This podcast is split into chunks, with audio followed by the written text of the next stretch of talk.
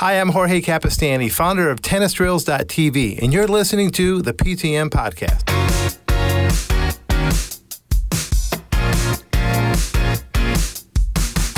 Hi, and welcome to episode 28 of the PTM podcast powered by Racket Sports U. I'm your host, Chris Michalowski, a PTMer known as Coach Mick, broadcasting right here from warm and sunny Orlando, Florida. Well, how do others perceive you? I mean, this is what Jorge Capestany is going to talk about, my special guest today. And this doesn't include just students, but your coworkers as well. But before we dive into Jorge's five types of people or coaches, let me tell you a quick story first. It's story time with Coach Mick. All right, so at a club I worked at in Michigan, uh, there was an employee there who seemed to always want to throw you under the bus at any opportunity he could. I mean, I'd been on court for seven straight hours one day, and a member came up to me in between classes and said that she left a message about a particular class she wanted to get her child in and was wondering if she could prorate it since the class had already met for three sessions. Now, she actually called me three times and she was a bit anxious about getting her kid in. But I told her that I'd been on court all day, but noticed there was room and got her child into class. And then I let the desk know about the prorated amount, so she was all set. Now, at the end of the day, I was checking my email and I noticed that an employee had sent me an email titled something like, Please answer your voicemails in a timely manner. Okay, so that caught my attention. So, in the body of the email, all right, this employee, and this isn't even the good part, it said something like, Mick, Mrs. So and so has called you three times wanting to get her daughter into a class and has yet to hear from you. Please answer your voicemails. Having to call three times is unacceptable. It makes us look bad and it's a potential loss of revenue for the club and so on and so on. Now, this person was not my boss or even close to my boss, and I knew that I'd already taken care of her request, but here was the kicker. When I looked at the copied to on the email, he had copied it to the club manager, the director of hotel operations, the director of finance, and the general manager. So I sent him an email back and replied to all saying something to the effect because I'm like, great, thanks a lot. And I said, hi, so and so, thank you so much for the encouraging email. I did take care of her request before you sent me your email. I was on court straight today and I'm just getting to my email, but I met with her between classes today and took care of her request. We made an extra $120. I appreciate you looking out for me. By the way, is there anyone else I should copy on this email other than the ones you included? Possibly in the blind carbon copy to let them know that I have come out from under the bus now? Ha ha ha. So my reply was maybe a bit cocky. All right, it was. And I probably should have sent that after a good night's sleep, but this wasn't the first time this had happened. Think about it. Who really won in that situation? Well, maybe my special guest, Jorge Capestany, can tell us in today's episode. So let's listen in. And now today's special guest on the PTM podcast. Well, I'd like to once again welcome back Jorge Capestany, who is the manager at the DeWitt Tennis Center. He's also the PTM director at Hope College. He's also the 2015 USPTA Pro of the Year. He's one of 10 master pros in the world, both in the USPTA and the PTR. And he's a founder of TennisDrills.tv and CapestanyTennis.com. So, Jorge, great to have you back again. Thank you, Mick. Glad to be here. How's everything going at Hope? It's going great, man. We're off and running, and things are going good, and the students are learning a lot. We're excited. Oh, that's great to hear. So you're going to tell us a little bit about the five types of people, but we can kind of transpose it into the five types of tennis pros. Yeah, yeah. So this is a really uh, interesting thing I kind of came up with. You know, I've been doing this for a while, and then um, if you're a PTM student, you can kind of think about this as the five types of PTM students. But really, it's applicable to life. This could be the five types of tennis students you work with, the five types of people. And here's generally a, a little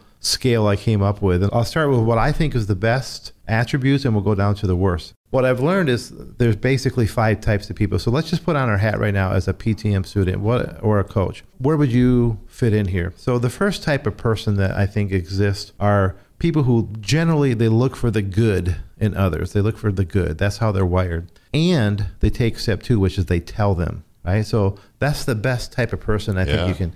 They look for the good. They're wired that way, and they take the extra step to actually tell them. You know, so the, I call those encouragers. Okay, everybody wants to have those people in your life. Then the next level down from that is they're wired to look for the good, but they kind of fail to tell them.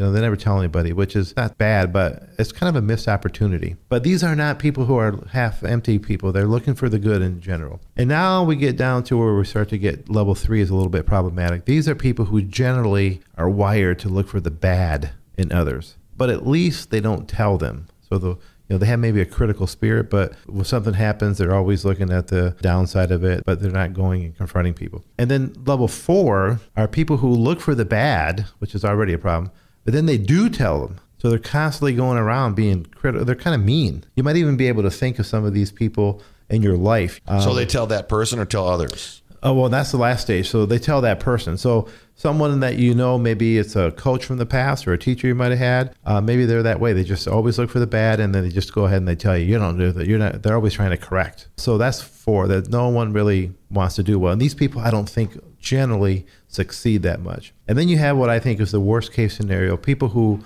are wired to look for the bad, and then they tell others. They don't even go to the person. They just start gossiping and they go to the other person. So from top to bottom, let's think about this. As a coach, where would you put yourself? Do you look for the good in people and then take the extra step to tell them? Or do you look for the good in people, but then you fail to tell them, so you miss an opportunity? Or are you the kind of person that looks for the bad in person, but at least you don't tell them and beat them over the head with it? Or do you look for the bad in people and then you go in their face and you tell them?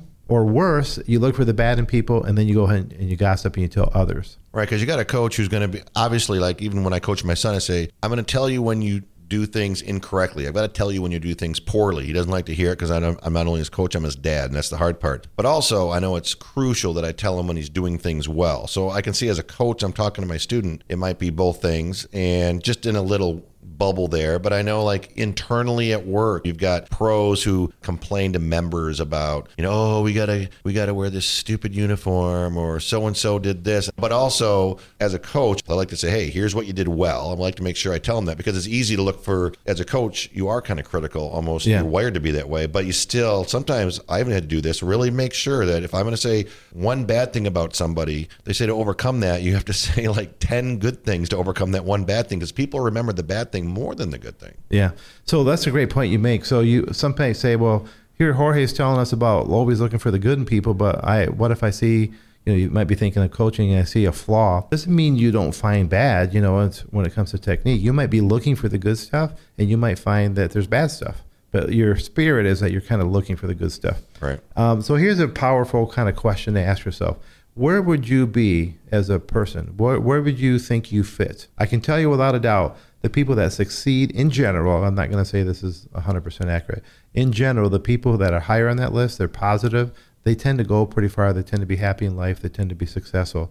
The people who are down at the bottom, you know, they're kind of negative and they're gossipy, they don't go as far. Now, you can find one example of someone like that that's a millionaire and doing great, but this is just general. Right. And maybe a more powerful question, Coach Mick, is where would your coworkers rate you? You might say, "Oh, I'm I'm a number two or I'm a number one," but really, uh, Like, no, dude, you're a four. Get over, yeah, you, get over yourself. What do you think your coworkers? That's another way to look at it. And then I also think that this is a great lesson for students. I talk to this with students as, as you're a t- high school teammate, and I talk to this all the time. And I'll just share a kind of sad story. We had a recent workshop, and I was going over this kind of training, and I asked, "Where do you think most of your teammates are?"